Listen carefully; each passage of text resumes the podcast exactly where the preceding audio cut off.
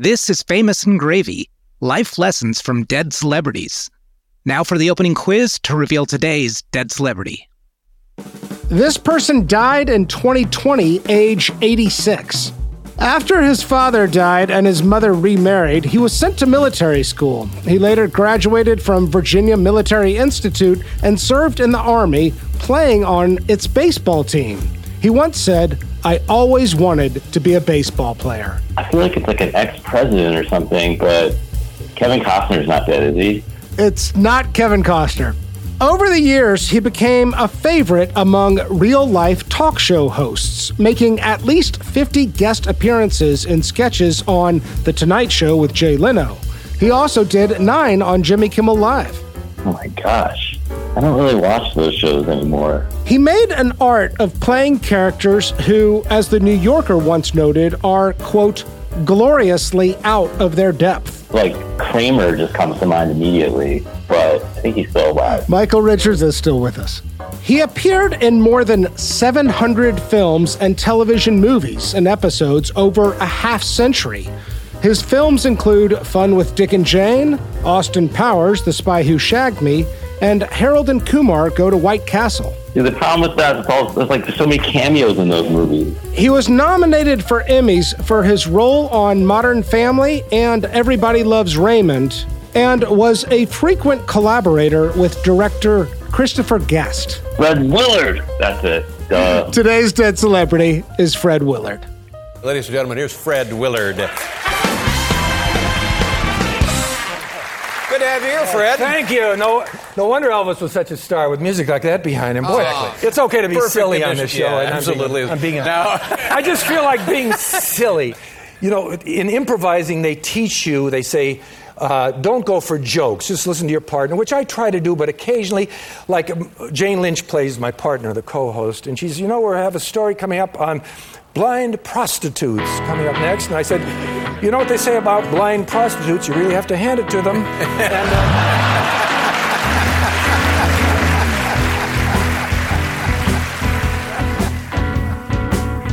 Welcome to Famous and Gravy. I'm Michael Osborne, My name is Amit Kapoor. And on this show, we believe that the best years might lie ahead. So, we choose a celebrity who died in the last 10 years and review their quality of life. We go through a series of categories in order to extract wisdom and inspiration. And then we ultimately answer the question Would I want that life? Today, Fred Willard died 2020, age 86. So before we begin, today we are lucky to be joined by Saul Austerlitz. Saul, thank you so much for coming on the show. Thanks so much for having me. Saul just published a book called Kind of a Big Deal How Anchorman Stayed Classy and Became the Most Iconic Comedy of the 21st Century. I've read the book. It's a total delight. I had, uh, this is a little bit embarrassing, I had forgotten Fred Willard was, it, was in Anchorman. What? But then when I went back and watched the clips, it's like, oh, of course, he was Ed Harkin, the station manager.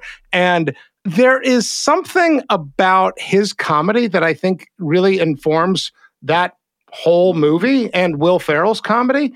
You have a nice day, sir. Goodbye. I could come back later, Mr. Harkin. Oh, no, no, no. It's just uh, parent stuff. It, it seems that our youngest, Chris, was on something called acid and was firing a bow and arrow into a crowd. You know how kids are.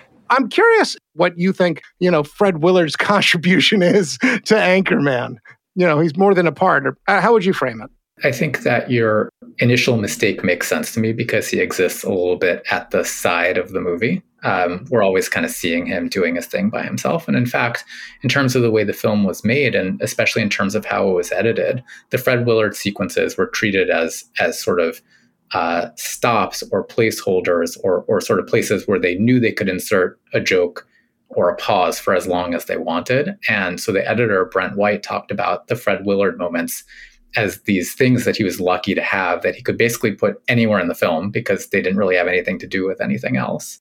But yeah, in terms of his being an inspiration for the film or for Will Ferrell, yeah, I look at the ways in which Adam McKay, in particular, the director and co-writer of the film, talked to the actors after he cast the film and told them that this was going to be a movie that would be made really differently from what their expectations of a movie might be, that it was going to be much more about improvisation. And so someone like Fred Willard, who'd already done so much improvisation, especially with the Christopher Guest films, I think was in a, a kind of privileged place, knowing already exactly how to do this kind of work. Yeah. One of the things I really liked about your answer, Saul, is that that sort of, um, I don't know, sort of Swiss Army knife aspect of Fred Willard. Like he could really be slot in anywhere. That feels like a real common theme throughout his career. So it makes a lot of sense that he was sort of used in that way in Anchorman.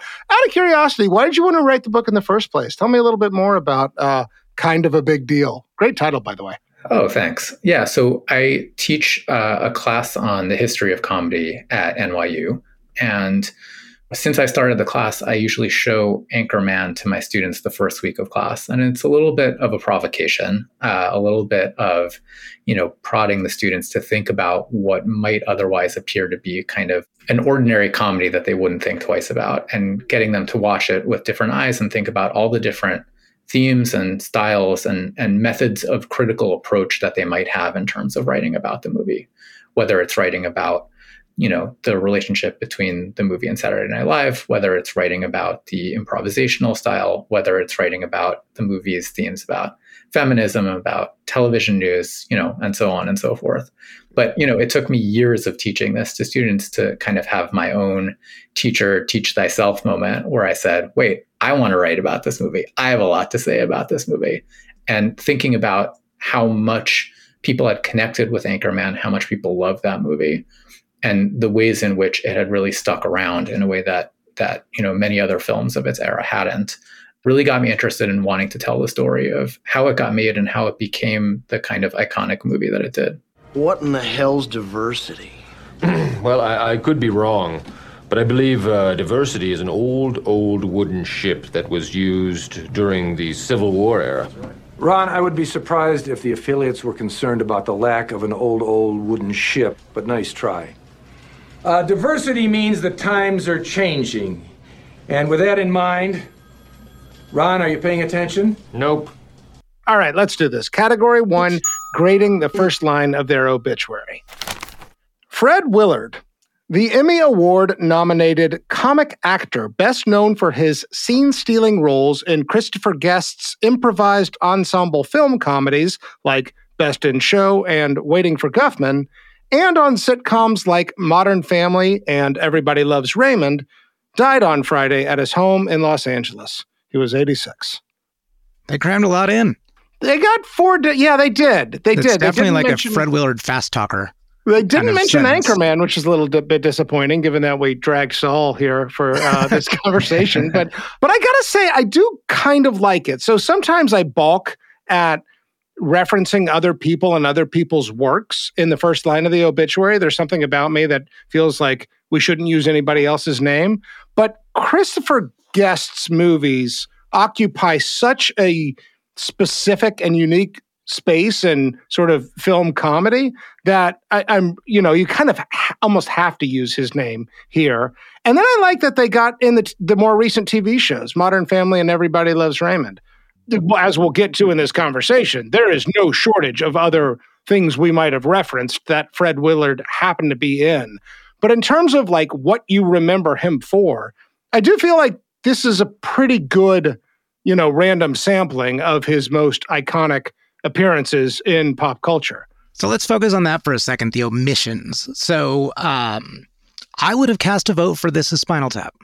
Yeah, it's such a small part though but it's such a good one, and it's his first like kind kind of breakout role. Ah, the, uh, Hookstratten, you are yes. Spinal Tap? I'm, I'm Janine Pettibone, this is Spinal Tap. Spinal Tap, yeah. my mistake. I'm uh, Lieutenant Bob Hookstratten, welcome to Lindbergh Air Force Base. And may I start by saying how thrilled we are to have you here. We are such fans of your music and all of your records. That's right. I'm not speaking of yours personally, but the whole genre of the rock and roll and so many of the exciting things that are happening in music today they chose Waiting for Guffman, yeah. I think, because they had to mention Best in Show, right? Because that's that's the true scene stealer of all of them. Yes. But the This is Spinal Tap role is so so good and really started his film comedy trajectory. I agree with that last statement. Most importantly, he did other things before, and we'll get into it. But there is something that sets him on a new and different course, starting with Spinal Tap. So I don't know. I'm, I'm ready to ask Saul's opinion on this. Saul, how did you feel about the first line of the obituary? What leapt out to you? I felt like it was pretty solid. I'm appreciative that they mentioned such a wide variety of his work because Fred Willard seems to me to be at his best as a kind of supporting player in the best possible way. The guy who jumps in in a movie where you maybe didn't even remember he was there or shows up as a guest star in a show where you're not expecting him and ends up stealing all the scenes. And that's really I think what people love Fred Willard the most for, right? He wasn't the star of the movie. He wasn't the guy with the big name on the poster, but instead was the person who would just kind of sneak in and run away with the movie. Y'all both have used the phrase scene stealing, which does appear here and is maybe the strongest bit of language in the first line of the obituary. Best known for his scene stealing roles. They had to get that in there because he is kind of a consummate scene stealer in a way. He comes on and you just like you know, all of a sudden it's a Fred Willard scene. You know what I mean? And he's a secret weapon, right? Filmmakers brought him in because they knew that he was that that professional who would just do ex- exactly the right scene in exactly the right way, and they wouldn't have to worry about him at all. Now she's having the dogs. Why do they have him run away from him and then back up? What's the point of that? What are they looking for? Looking for the gait and movement of the uh-huh. dog, and it's very important to see the small angles. So uh, Edie will be checking out this in particular. Mm-hmm. Good way to judge a woman. Have her run away from you and then run back. You know, those birds on Carnaby Street. yes. I'm used to seeing them run away from me more often than run towards me. Yeah. I kind of feel like the word improviser or improv needs to be in here somewhere. Well, that Emmy Award winning was right off the bat, oh, which is oh, true. I screwed up. I screwed up. What? The word improvised is in here. Oh my effing f! I'm sorry. Christopher Guest improvised ensemble film, so he did not. They did not do it. Okay, damn it! I was looking for holes to poke, and I guess I that that that you just created your own hole. And I did. Oh, how embarrassing! Well, I'm glad I caught it anyway. What were you going to so say? I, I, think I'm just going to grade you instead of the obituary. Okay, that's fine. Um, I mean, isn't that kind of what we're doing anyway? Yeah. Um, so uh, the fact that Emmy award winning was right off the bat, I understand because you gotta you gotta start with something hallmark typically, but that was so secondary and so late in his career. It's just it's an interesting placement. I think that's also apropos, just because I think of Fred Willard as kind of a career late bloomer, right? He's someone totally. that we, yeah, we become much more familiar with him when he's already, you know, close to senior citizen age yeah. Uh, and there's something wonderful about that. You know, I think about the ways in which Hollywood in particular kind of valorizes youth. Mm-hmm. And Fred Willard's career is kind of the opposite of that, that he's someone who really comes into his own much, much later in his career. I'm not sure that he would have necessarily wanted it that way if he had his druthers, but it's lovely to see somebody who kind of becomes a big success much, much later in life. Amen. I think that's going to become a big part of what we're going to talk about for the rest of the show. So much so, should they have gotten that idea in here somewhere? Like some sort of, you know, professional who spanned many decades or some other way of capturing what you just said, Saul. Because I think the more I looked at his story, the more that is 100% true. This guy mm-hmm. was like sort of a little bit around and then always around, but really didn't, you know, come into full blossom until his 30s, 40s, or 50s. I mean, it's really a, a, sort of fourth quarter run he has. Yeah, I mean, Spinal Tap, he was 50 already. Yeah, amazing. All right, I feel like I'm ready to grade this thing. Amit? Uh, so two deductions for me. One, I I do want Spinal Tap in there. I think mentioning both Waiting for Guffman and Best in Show is a little redundant. Didn't have to do that. And secondly, I wanted some nod to the style to either the uh, the dryness, the straight man, the self unaware. So uh, minus two, one and a half points for each. So I'm giving a seven. Okay. Wow. You're. but the rest know, was solid. The rest was solid. I mean, that's coming is, down from a ten. Normally, I have to build, you know, zero up, ground up accounting. I was going to go eight, largely for the same reason. I would have liked a little bit of the late bloomer narrative in here somehow. I don't know how you do that, but I would have liked that idea introduced. I also do think your point about style and his sort of unique flavor of comedy. Uh, I'm docking it only two points. I'm in a slightly more generous mood than you are, Amit. I'm giving it an eight. Okay. Saul, do you have your score? Yeah, I'm going to agree with you and also go with an eight. I'm going to be petty and take a point off for not including Anchorman, just because I feel like it. There you go. And I do, I do think that that some discussion of the style would have been good, but on the whole, I think this does a pretty good job of kind of capturing the scope of Fred Willard's life and his career. Excellent. Eight, eight, and seven. Next category, category two, five things I love about you. Here we work together to come up with five things we love about this person, five reasons we want to be talking about them in the first place. Saul, before you leave us, would you like to contribute a thing you love about Fred Willard? Yeah, I, I was thinking about this, and I think the thing that I admire about Fred Willard, his characters always have a willingness to be game. There's always odd things going on around him and he's always willing to play along. You know he's witnessing the foibles of others whether it's his son who is you know shooting people with bows and arrows while on lsd in anchorman or all the oddball characters in the christopher guest films. And he's always taking in what they're doing with relative equanimity. He never you know gets so bent out of shape. And it's obviously extremely funny in context and also just kind of an admirable life skill I it's a very improv yes and thing, right? You you take it in stride. You sort of acknowledge whatever is happening around with you. I like the word equanimity there. Too. I love that. Yeah, to describe his demeanor. So rare in comedy too. That's perfect. Yeah, you know, he stays so calm. He's rarely the guy who's going over the top. I mean, that's more right Will Ferrell's role to do the the shouting and the red-faced work, but I love Fred Willard for always being the person who's sort of like the the calm at the eye of the storm. He's our comedic Buddha. exactly.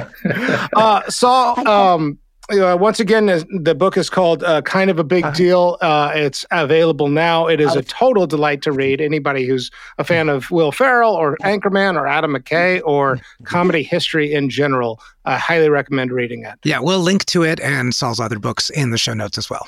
That's right. Saul Austerlitz, thanks so much for coming on the show. Really appreciate you making the time today. Thanks so much for having me. This was really fun. All right. Uh, do you want to take thing number two? Would you like me to? Why don't you go? I'm just going to go for the upward elevator and trajectory, the late bloomer thing. Actually, the words I wrote for my thing number two were hope and faith. You know, he really didn't hit until, I don't know. I mean, there's this thing called Fernwood Tonight with Martin Mull in 1977, which is by some sources cited as like the first important Fred Willard thing he did, even though he had been on The Tonight Show and part of comedy troupes before that. He was in Second City. He was even on the Smothers Brothers back when Steve Martin was working there. But he really didn't like begin to get noticed until Fernwood Tonight, which most people don't know anything about. He's 44 years old when that hits. He is in his 50s when Spinal Tap comes out. Like man, you and I, you know, I had a birthday not too long ago. I am in my mid 40s. Man, do I need these examples of people who had a passion, felt a calling, chipped away at it, and tried to like zero out expectations and just make a living. And the reason I used hope and faith is that I got to believe that's possible for me and, yeah. and you and anybody else in their mid 40s who wants to believe I still might make it in some fundamental sense. God almighty, I love that about Fred Willard. Didn't you come away from the research sort of feeling the same way? Totally, totally inspirational. That the his trajectory really started much, much later than most people's. And the thing is, it's not even one breakout. It's more just that he like becomes an increasingly well-known and trustworthy, you know, participant in, and commodity in a comedy troupe. You know what I mean? Like he, he, he really like it's a slow accumulation of a reputation that that I just love and admire and desire. Yeah. So I can I'll take number three, which I think is actually a, a really great build off to that. I wrote "Can't Stop, Won't Stop," and that's not just about the persistence and you know hitting film breakthrough in his 50s, but he worked all up until the end. I mean, literally, he filmed the Steve Carell Space Force right before he passed. And he did something notable every single year of his career. You look through his IMDb, and what did you say in in the quiz? Something like 700? 700 across. It's hard to count it up because there's recurring roles on TV. It's at yes. least 300 entries. It's yeah, insane. IMDb, I think I had, had 318 listings, but several of them are multiple. Right. right. But yeah, the man kept working. And I think what's unique about that and what's cool about that is I think you can only do that with his level of participation this kind of slot in anywhere type of role that he had and almost never being a leading man. I do have some counter example stories of that later, but this just sort of slow burn all the way until the end, not this mountain that you climb and then drop off in retirement. You know, there's different styles and different ways to do this, but I kind of really like this Fred Willard lifestyle. Little gigs here and there and little parts. And even in his final several years, maybe just showing up on Modern Family a, a time or two there or on Jimmy Kimmel every couple of months. I think it's excellent. This steady flow until the end. Yeah. I suspect you have a hot take. So why don't you do number four too? Okay. Uh, it's going to be a twist. Firsts. So the two favorites of mine, uh, he was the first gay wedding on television, which was on Roseanne, Yeah, where he so- married Martin Mull. Correct. So he played uh, one half of a gay couple on Roseanne, and they got married on TV and beat uh, Friends, I think, by one or two years as the first gay wedding on TV. 1994. yeah. Yeah. And secondly, um, he had the first human role in a Pixar movie. I saw Uh, that. did you see yeah, that? in WALL-E. Okay, I'm giving override uh, directive A113. Go to full autopilot, take control of everything, and do not return to Earth. Repeat, do not return to Earth. Let's get the heck out of here. So I love these just kind of small little firsts that he had. And the life lesson I think from this is that everybody is first at something. You can take this, you know, a, a really spiritual uh, look at it and say, you know, I'm the first person in this room at this time, at this moment. But not even that. Like, you are the first person to do something almost always. And anybody can look back at their life and they are the first person to do something that is reasonably significant. And I think Fred Willard's examples of these tiny little things that we're talking about, I think are awesome because it's not first line stuff, but it's still significant being a first. Uh, all right, maybe I'll go with. Uh, maybe I will take five, unless you have something else you want to burn. I'm happy. I'm in a generous mood. If you wanted to do one more thing you love, I'm good with it. No, I'll hear it. I'll one up you uh, in a in an informal way if necessary. I love the competitive nature of this. Maybe we've already spoken to this, but tone setter is what I have. He, he's somebody who, whenever he shows up on your screen, like the energy he brings and the tone he sets has this element. The, the quote I read that I loved the most was a sublime talent for inhabiting the genial American blowhard. He is genial and he is a kind of like, you know, white American blowhard in the best possible way. I mean, he's got almost an element of dad humor that's uh, occasionally a little bit raunchier, you know? And like anytime, anytime he steps onto the screen, I'm like, oh, I smile immediately. You know, insert him into this movie, and already you've elevated the whole thing and the the sort of comedic atmosphere and the comedic potential of a given script or a given moment uh, in, in a film. Before he even opens his mouth. Exactly. Exactly. Like, don't you want that energy? Don't you want to be like somebody who walks in the room and they're like, oh, you don't even fucking do anything. And they just smile at you. Yeah. I think that this is part of his secret weapon as a scene stealer is that he's not trying to dominate, but by surrendering, this is the whole counterintuitive thing. By surrendering to the moment, he does steal the scene. Yeah, you're talking about it's not charisma. I think we got to we got to workshop this because it's something different. It's a Yeah. quality that uh, it- it's an elevating quality, but it's completely based on presence. But that presence is not just based on what you bring into the room. It's the accumulation of who you are. You know, it's what to expect. It's it's all of your behavior oh, that accumulates that you know that when you enter into a scene, people are just going to start smiling and are ready to laugh. that predisposition to make you want to laugh does seem to come from the inside out. He's not doing a whole hell of a lot, but the stripped down sort of, I don't know, bare bones version of whatever he is doing, like has you on your seat's edge, like waiting to laugh. Yeah, and I think it's also what Saul referred to. It's the equanimity that he brings to each role and his his commitment to the purity of the form. You know, he talked about like he he doesn't cuss in roles because he thinks it's a shortcut. And he doesn't overact. Like he never acts in a comedic way. He thinks that the delivery is in the the non-delivery. And I think all of those three things add up to this anticipatory feeling of you smiling already when he walks in. Okay, let's recap. So, number one, Saul said uh, equanimity, essentially. Uh, number two, I said hope and faith. I was really in reference to the upward trajectory of his career. Number three, you said can't stop, won't stop. Number four, first, first person. First, first person. Very Neil Armstrong, like that way. And number five, I said tone setter. Boy, that's a good list. Okay, uh, let's take a break. Hello, Pantheon podcast listeners. Christian Swain here to tell you more about my experience with Raycon earbuds. Our family now has three pairs of Raycon earbuds around the house, and my wife just grabbed a pair of the Headphone Pros to replace some headphones from a company that was double the price. And yes, she loves them. Now, if you haven't pulled the trigger on a pair of Raycons, or even if you have, but you're in the market for another pair because they're just that good, well, now is the time to check them out because they just launched their upgraded model of the best selling everyday earbuds.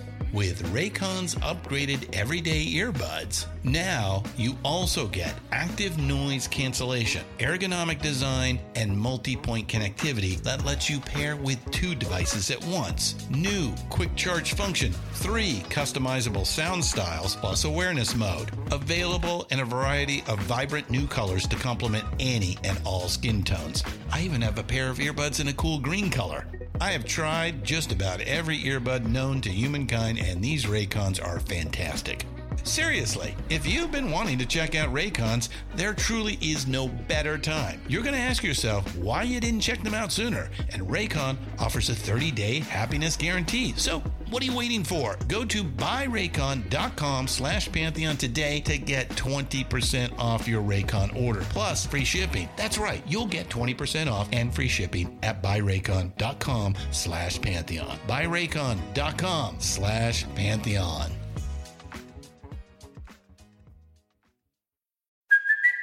It's Kaley Cuoco for Priceline. Ready to go to your happy place for a happy price? Well, why didn't you say so? Just download the Priceline app right now and save up to 60% on hotels. So, whether it's Cousin Kevin's Kazoo concert in Kansas City, go Kevin, or Becky's Bachelorette Bash in Bermuda, you never have to miss a trip ever again. So, download the Priceline app today. Your savings are waiting. Go to your happy place for a happy price. Go to your happy price, Priceline. Okay, category three. Malkovich, Malkovich. This category is named after the movie Being John Malkovich, in which people take a portal into John Malkovich's mind and they can have a front row seat to his experiences. My Malkovich is 2010. I kind of wanted to rip the band aid off this one. So for my Malkovich, I chose an uncomfortable moment. Do you know about his little mini scandal in 2010? Yes. And uh, how would you describe it? Pee Wee Herman like? Yeah, Pee Wee Herman like. I mean, wow, what a what a very contemporary reference, given that we yeah, just no, lost Paul Pee Wee. Reubens. Yeah. Um, but yeah, well, Pee Wee Herman like, but but without the evidence.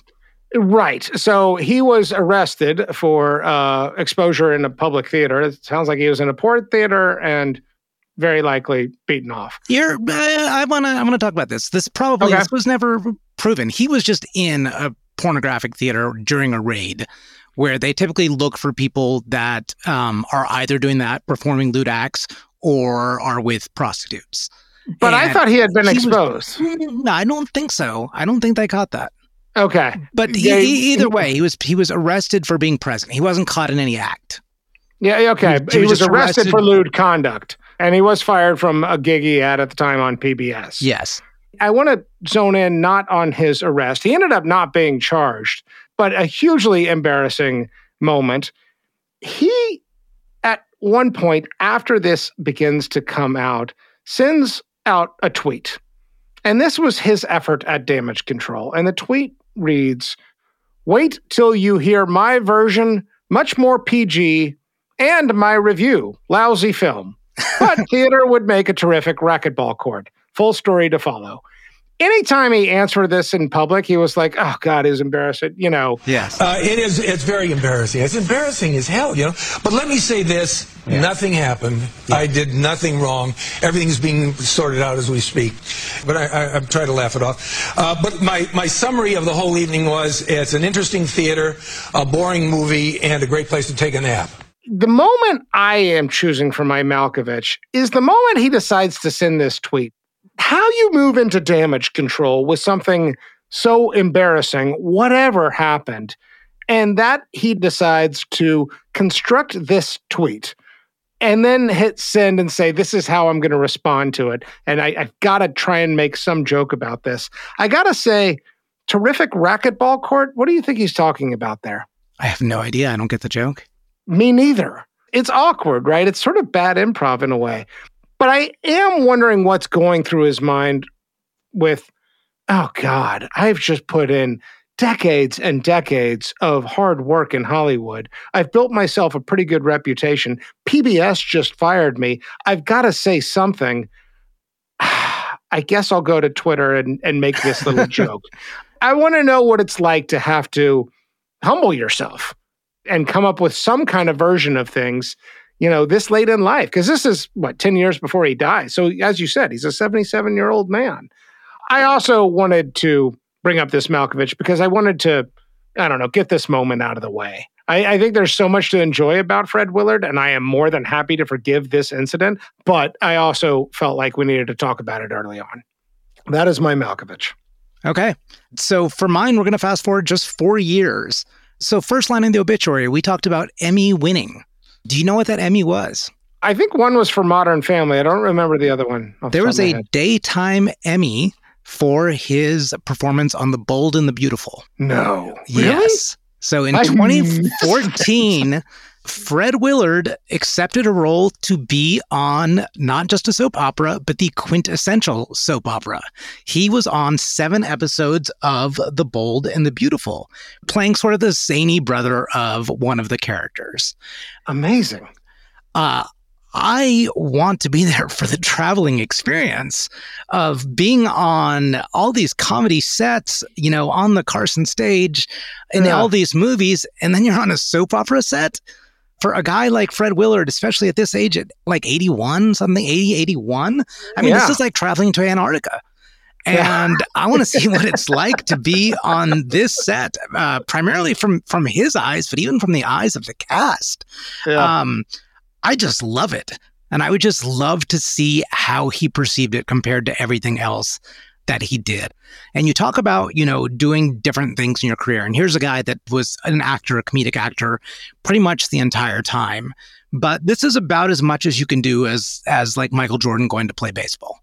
You know, it's like trying something else. That's a good one, Amit. I wonder what that feels like to try something very new and very different and very kind of tacked on at the end. Because at this point, he's got to know anything he's doing in his 80s is a little bit like this is all icing on the cake at this point. He's lucky to be working you know? Yeah. Okay. Category four love and marriage. How many marriages? Also, how many kids? And is there anything public about these relationships? All right, this is a nice one. One marriage, Mary Lovell in 1968. Fred is about 35 ish, if I did my math right.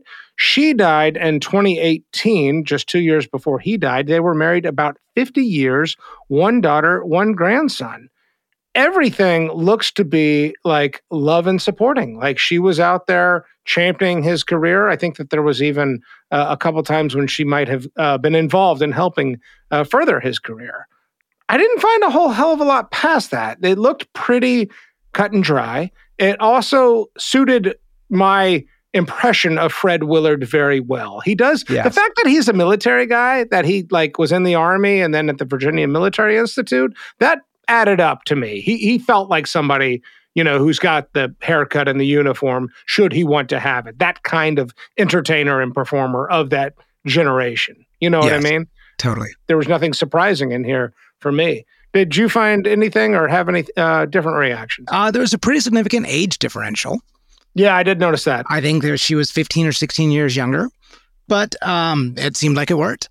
I think you you hit on the word supportive, and that came up over and over again in all of these interviews with him. And what I learned about her is that she was not just supportive for him; she was kind of uh, Leonard Maltin called her the den mother of the comedy community. So she would throw all these parties oh, at wow. their house, and she would say the people that were there, you'd have you know Jimmy Kimmel, Jeff Ross, Weird Al Yankovic, and that she was kind of this like this rock. She was a very decisive woman and a very encouraging woman, and that these comedy friends of his, Jimmy Kimmel and um, Norm Macdonald, would actually like call her for advice. And so she seems, I mean, we, we don't know much about her, meaning we don't have her her voice on tape very much, but she seems like an incredible woman and an incredible partner. I see greatness in this marriage. That's what I saw too. And it's, it feels like it's been a while since we've had somebody whose marriage was so like simple and desirable. And I was like, oh, this is just heartwarming. I don't know, man. Not a lot to say other than high marks, well done by what we can tell. And who knows the inner complexities of it, but looks pretty damn good to me and very desirable. Yeah. Okay. Let's move on. Category five net worth. Five million. Five million. Felt a little low to me. And made, I think just given, I mean, given the vast catalog of yeah. his work, it did feel a little bit low. Yeah, I was a little. I mean, it's not a bad number. That's that's a very blue collar kind of Hollywood number, right? Five yeah, blue collar I mean, for Hollywood. Yes. Yeah, I mean, obviously that's a great number by any measure. You you kind of want somebody who is so prolific to have cashed out a little bit more. Um, yeah, I don't know. I wanted a higher number only because the sheer volume of things he's in felt like it was worthy of a higher number. But maybe after thinking about it, it's not necessarily the wrong number. You know, no, I mean? it's the duration. I think it speaks to the can't stop, won't stop. As he just kept taking, he just kept working, and some of this, I don't think like all these Jimmy Kimmel appearances were paid. Yeah. he just kept doing stuff. Yeah. Um, and I think the roles that he did in these Christopher Guest movies, these aren't things that you're on set for months. No, and those are not big movies either. I mean, it's not like those are blockbusters. They don't have huge returns. And he was not like, you know, he wasn't in the top few billing for Anchorman. So right. these like even these mega blockbusters, it's not he's getting royalties, but he's not getting the top of the heap Will Ferrell royalties. Yeah. No, I mean he he's a he's a good he's a good middle ground for what it means to be a working actor in Hollywood, right? He's he's almost the the definite, especially in comedies. It's hard to come up with somebody who's more just like steady stream than him. Yeah. Still a little disappointed though to see five. I was I was hoping for ten. I was hoping for at least ten. I was too. Yeah. All right, category six Simpsons, Saturday Night Live, or Halls of Fame. This category is a measure of how famous a person is. We include both guest appearances on SNL or The Simpsons, as well as impersonations. So I bet you saw this. He hosted SNL. He did, 1978. 1978. Did you see who he replaced? Yeah, Muhammad Ali. Fred Willard stepping in for Muhammad Ali, who had to cancel. Ladies and gentlemen, Fred Willard! One died with you. All the things that we two could plan would make my dreams come true.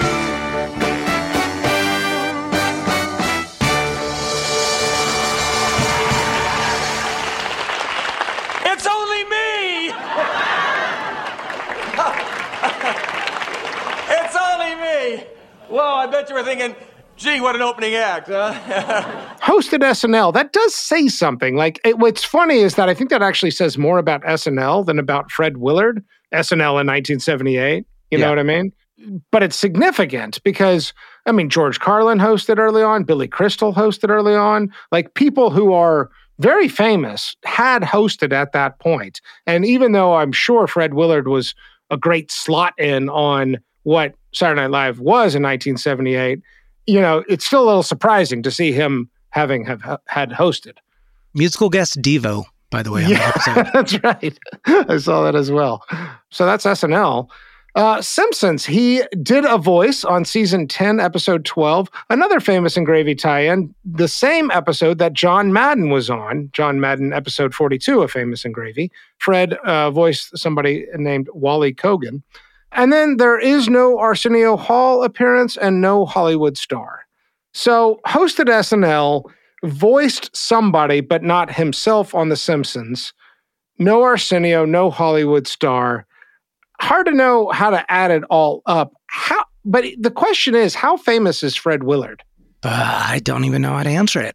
But he's got the name recognition. People know the name. There is name recognition somehow, right? And I can't think of anybody else who has the kind of name recognition he has without having a single character associated with him that he has. I mean, there's four different things mentioned in the first line of the obituary, and we talked about two others which could have been mentioned, none of which do you readily remember the character's name. He somehow has this name recognition because he's such a known quantity. It's such a unique example of sort of earned reputation across multiple projects and properties. Um, he's kind of famous in a way, but he's also not all that famous. So and nowhere near as rich as his contemporaries.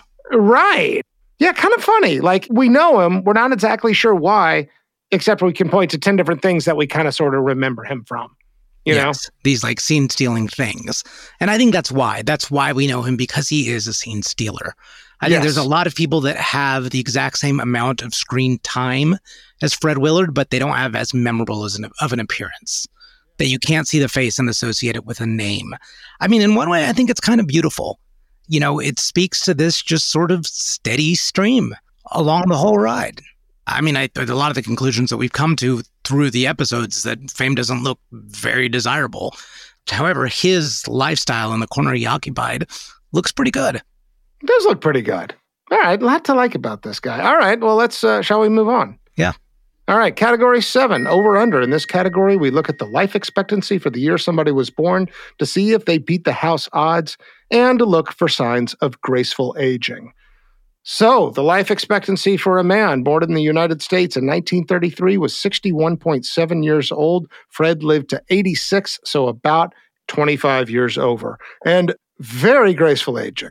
Yeah. Right? Working up until the end, but even physically looking pretty good. Consistent physique. Yeah, and the smile. I mean, the no deterioration in the smile. I yeah. think that is like that that is a hell of an indicator. Yeah. Um so yeah, with a ton of grace and doing these like these things towards the end of his career, this modern family playing Phil Dunphy's father, you know, those were in his final years. Well, look, it's pretty boy Dunphy. Looking good yourself, Pops.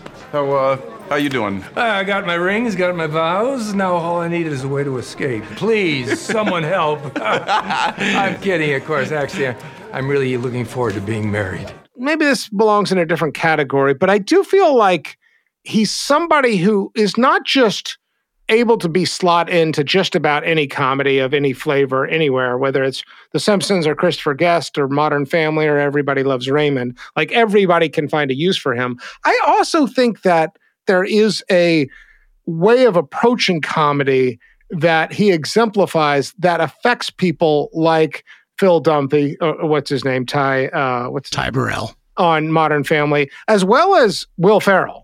I mean, mm-hmm. I think Will Ferrell is actually that, that, that sort of consummate American, genial American blowhard. That that is such a kind of like comedic archetype and a really useful one. And he nails that about as well as anybody. You know, uh, that, that, that just like I'm I'm supposed to say stuff as a genial, you know, white man in this situation because uh, society expects me to just start talking, whether I know what the heck I'm talking about or not. Yeah, he embodies it uh, perfectly. And he said that too. He, he, he used to have this quote saying, uh, if you don't have anything to say, just say something. And that was like a philosophy in life as well as like I think in his work in the improv. If anything to say, just say something. you know what? But here's the other thing I love about it, and I think it speaks to grace. It kept him funny into old age. Yes. Like sometimes age you know, robs you of your ability to make people laugh. Uh, you know, and maybe it is because, to Saul's point, we sort of valorize youth and you know, Western culture. I like that there's this man who becomes funny at a pretty young age. I mean, he is doing comedy work in the 60s and 70s, but it stays funny the whole time. I want that too, right? I never want, it, it, in as much as I aspire to have a good sense of humor, I sure as hell hope like that sticks with me in, in, to age 86. Yeah it's not just graceful, but the humor itself is graceful. The relevancy. Yeah, I think that's my point.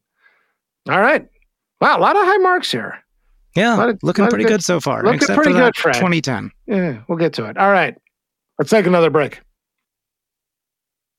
Okay, category eight. This is where we get to the more introspective questions and where we start to take our best guess at what we think it would have been like to have been this person. First of these categories, man in the mirror. What did they think about their own reflection? I didn't have a lot to say here, Amit. I said seems confident, but you are really good at this category. So what are you thinking? Yeah, I think you're looking for me to say something else, but you know, we we know him largely in older age. He was Yeah. often described as like the handsome foil in things like Fernwood Tonight and everything around that era. He Yeah. he was a a good looking man. And I think that I think what that does is that allows him to maintain that equanimity and, and confidence in this dry humor. Good, So I- good I- looking, not great looking. I mean, I'm not to say he's like bad looking, but he's like he's he's good looking, Yeah, but not six like, let's or not over- whatever. Right, six or seven. That's what I was going to Yeah, say. Yeah, and he was athletic. You alluded to, you know, playing baseball for the army. Yeah. Um, he wanted to be a so- baseball player. Yeah, yeah, so he's he he had confidence, and I think that was just enough. I think he liked Yeah. it. I think the man smiled authentically Yeah. all the time, and I think he was grateful for how he looked. I don't think he aspired for much more. So yeah, my my, my short answer is yes. He Yes. likes his reflection in the mirror. Okay, mine as well. Category nine, outgoing message. Like Man in the Mirror, how do we think they felt about the sound of their own voice when they heard it on an answering machine or outgoing voicemail? Also, would they have had the humility to record it themselves or would they use the default setting? This seems painfully obvious to me. That he liked it? Yeah, the man loved talking, right? Like improv was his his jam, and he even talked about you know doing the the Leno skits and the Kimmel skits. Like, there's not rehearsals, there's one take, and he also said that's what he liked about the Bold and the Beautiful is that Yeah. like you know it's a day it's a day to shoot. He just he likes throwing it out there. You know what we haven't referenced yet? Maybe it's too annoying of a reference, but the whole what happened thing on Mighty Wind. As you know, back in 1970, I started on a series called What Happened? And every time something would go wrong, I would look at the camera and say, Hey, what happened? Those may be his most famous words. I bring it up here because if I were to ever call Fred Willard and, and get his voicemail, it's a non sequitur, but I kind of want to hear that on his voicemail. I'm just And I don't I don't think he would have been above putting it. Not he at all. He was one of those people right? that like didn't mind rehashing the role. Yeah, like if you're wondering what happened, yeah, God, it's I watched that a lot in the lead up to it. Any of these tribute clips that you watch on him, they always had that scene from Mighty They're so Or the- good. those scenes. All right, rocking through, I guess. Category 10, Control Z. This is where we look for the big do overs, the things you might have done differently. All right, we already mentioned the public theater uh, in 2010. Yes. The one I had other than that was that he turned down the role that was played by Robert Hays in Airplane. Yes. Ah, that was mine. It, it's the only time I saw him offered a leading man role. So he got the script, took a look, and said, I'm not really seeing it. And he turns it down. And then a year later, he's talking with somebody who's like, Have you seen the, the airplane? It's the hit of the summer. And he's like, Oh my God, how'd I miss that role? And he went and watched it. And he, it's an interesting casting what if, how he would have done. I mean, this is the main role, basically. Robert Hays is the pilot who, you know, saves the day in Airplane. What do you think? Is that, uh, should that have been Fred Willard? Or what would it have been like had Fred Willard played that part? Would it have changed the rest of his life? Or just the movie? yeah. So, so I actually have the perfect answer for this. So he hmm. told his wife that, you know, after the movie became a success, he was like, oh, darn it, I should have done that movie. And what she said to him is, if you did it, it might not have been that good. I saw that. And I think that is the most beautifully succinct way to think about regrets. Yeah. You can say, oh, I would have been in this movie and it would have gone like this. I missed out on this leading role and these millions of dollars and this fame and fortune ahead of me. No, that is crystal ball looking. You cannot place yourself in somebody else's role or in a choice you didn't take because you're making lots and lots of assumptions of what would have happened afterwards. Yeah, it's interesting. It also does speak to the quality of the marriage in a way. I mean, she is, as you said earlier, described as this loving, supporting woman, you know, who's really championing his career and creating community, you know, with other comedic talents in Hollywood. And she says to him, might not have been as good if you did it. Like, that's the kind of brutal honesty you want to hear in a marriage, like Yeah. it or not. That's part of what you ask for in a spouse is somebody who lifts you up and takes you down at just the right levels, just the right moments. Yeah, and, and I think this is the perfect way to look at just regrets in general. Yeah. It's like what Nora Ephron said about like if I would have had larger breasts. And she was like, uh, you know, when I was a teenager, I wish I had larger breasts, but if I did, I could have been a completely different person. Yeah, and I and I am who I was supposed to be. And maybe better off not having been in the movie Airplane. Can you fly this plane and land it? Surely you can't be serious. I am serious. And don't call me Shirley. Second to last category cocktail, coffee, cannabis. This is where we ask which one would we most want to do with our dead celebrity. This may be a question of what drug sounds like the most fun to partake with this person, or another philosophy is that a particular kind of drug might allow access to a part that we are most curious about. I've got an answer, but I'm not confident in it. So I'll go. Normally I go for the intoxicants. Uh, with Fred Willard, I'm going coffee. I don't think I've seen anybody through all of our episodes as content as Fred Willard is. Just throughout his life and all the roles he did, all the interviews he gave, all the just offhand remarks, he just seems consistently content, not over the moon, pumping his fist in the air, not the opposite, like showing despair. This goes back to the equanimity that he has in the role. This guy embodies contentment for me. And I don't know if that comes from a wisdom that he may have inside. Maybe he does have these magic words to live by that he can say over coffee, or maybe you just observe and emanate it. And that's what I saw most in Fred Willard that I want to gain from. This has kind of been a question for me about him is is he reserved in a kind of greatest generation, I guess they sometimes call it kind of way? Is he from a generation that has different boundaries around what emotions you do and do not show in any given moment? There are some things about his life that look a little cookie cutter and not a bad way. You know what I mean? Totally. I agree. There does seem to be a contented energy about him, but I'm also not 100% convinced I'm seeing the entire raw emotional truth of the man.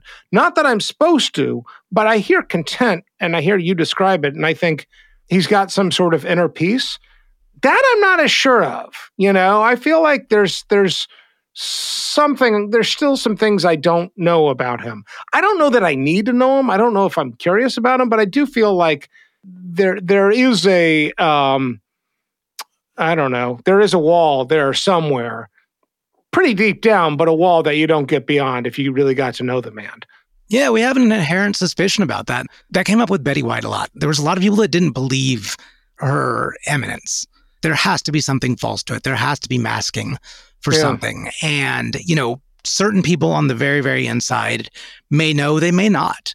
This is a completely, you know, inner feeling. And the best we can do on our gut instinct is know how believable it is. And to me, for Fred Willard, it's believable. Let me ask you this question. What of our three options here do you think most lends itself to improv? Cocktail. Yeah, that's where I went too. So I had cocktail for that reason. I want to laugh at this guy, but I actually want to like You want to play ball with him? I, yeah, I want to perform, and I don't even need an audience. I don't need to be on stage. I mean, I I think it would be fun to do improv with Fred Willard and to like see how far you could go without totally cracking up, because I'm sure he would take it to absolutely absurd places. And I think cocktail, yes, but it would need to be something pretty light. So maybe you know, maybe a nice cold light beer, just to sort of like get a little silly, but not too much. Yeah, loosen the tongue a little bit. Totally. I want to like learn from Fred Willard. However crappy I am at it, I would love to give it a shot just because I think it'd be fun as hell. Yeah, that's a good one. And it would be fun as hell. Uh, can I watch? Yeah, absolutely. But uh, but we're not publishing it. All right, Amit. This came up fast. We've arrived. The Vanderbeek, named after James Van Der Beek, who famously said in Varsity Blues, I don't want your life. Fred Willard, what do you think? Case against? Yeah, that's where I'm at. How is this not an obvious yes? I wouldn't want to be caught in a porn theater in my late 70s, but I'm a comedic actor. I can laugh it off, and everybody else seems to have laughed it off. And who gives a shit? I don't know. At the end of the day, I feel like you can still live with yourself. That's the one mark I saw against him. Five million's a little low, so maybe he's a bit exhausted, but man, he looks like he's having fun. Looks to be a good marriage, looks to be a worthwhile life pursuit, have a sort of hidden contribution. You asked exactly the right question here. What is the case against? Do you have thoughts on that?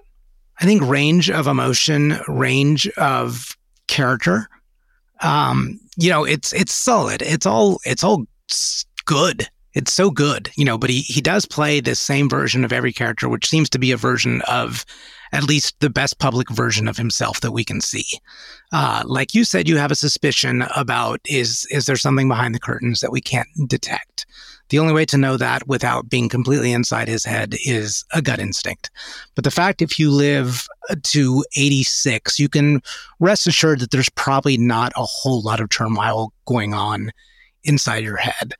Uh, but I do wonder about range and and evolution his comedy stayed relevant. His roles, he fit just as well into the Smothers Brothers in the 60s as he did Anchorman and Modern Family in the 2000s. Is that something that you would want, though? That's an interesting question. I mean, one of the things I came out of the gate really, you know, bullish about with him is this hope and faith that it's going to work out. And maybe we didn't explore that enough. There's an element of his dreams were fulfilled in that he's he built a long career and was a working actor, so he was able to do it.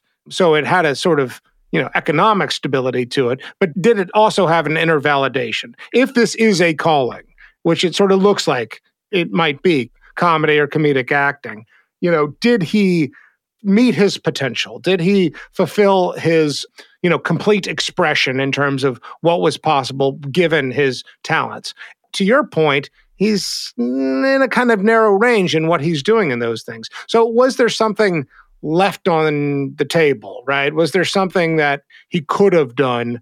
And it's interesting because you drew attention to Bold and Beautiful. That kind of hints that maybe he had that thought too. Why else go on a soap opera other than, yeah, I never did get to flex that muscle exactly. I, I, see that. I do. I don't. I think it's a good answer to the question of case against, but it feels like a reach to me. And I'm to just go ahead and call it for me. I'm a yes. I want your life, Fred Willard. This looks like a really fun life. And there's just too much here that's like clearly desirable to me. Yeah, I'm I'm there with you, right? You know, I I say lack of range and I and I do mean that and I am curious about that and that is a hesitation. But if you look at least at range within what he did, there is no wider range that you can find uh, through the the course of his entire career. So yeah, I, am suspicious on the range of character, the range of emotion, uh, but I'm I'm going to rest on contentment. This looks like a validated public life. You made a lot of people laugh. Didn't seem to have any adversaries, and were content. So, yes, I want your life, Fred Willard. I need more people like this in my life where, like, if they show up on my screen, I am just automatically in a better mood. Um, yeah. That's a real gift, you know, and that's a real. Uh, that's that's a real thing to aspire to. I know that I want to have that from the inside out. And maybe that's the big lesson here. Yeah. Amit, you are Fred Willard. You have died and you have uh, ascended to the pearly gates where you meet St. Peter and you have an opportunity to make your pitch. What is your contribution to the stream of life? St. Peter, I am going to tell you how to be funny. The answer is don't force it. Don't force funny. Don't act funny. Just let things come out. Do you know how to be great? Don't force it. Just keep going and keep doing it. And your greatness and your funniness will come out. And the more you do it and the more you believe in yourself, the more you can make the entire world laugh their pants off. Am I dead? What happened? Let me in.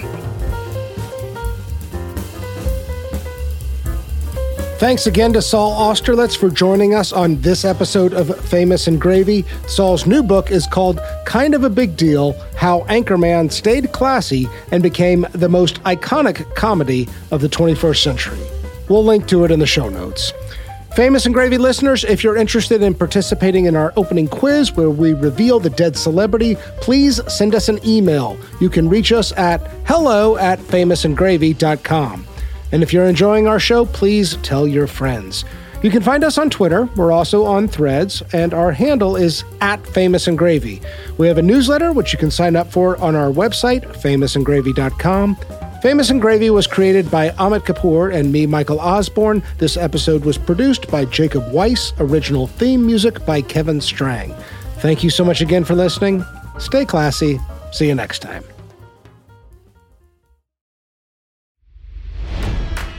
It's NFL draft season, and that means it's time to start thinking about fantasy football.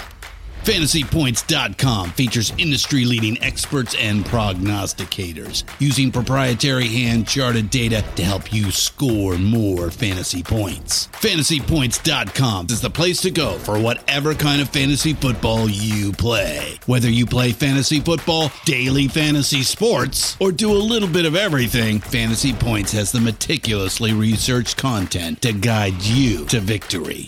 And why wait for the fall? Fantasy Points also covers the new spring football league, the UFL. Join the guru, John Hansen, Scott Barrett, Joe Dolan, and other massive names in the fantasy football universe with an exclusive offer. Use code Pantheon for 15% off any fantasy points package, including the all in package, with access to every article, tool, and data nugget that Fantasy Points has to offer. That's fantasypoints.com and code Pantheon for 15% off at Fantasy Points. Fantasypoints.com, code Pantheon. Score more fantasy points.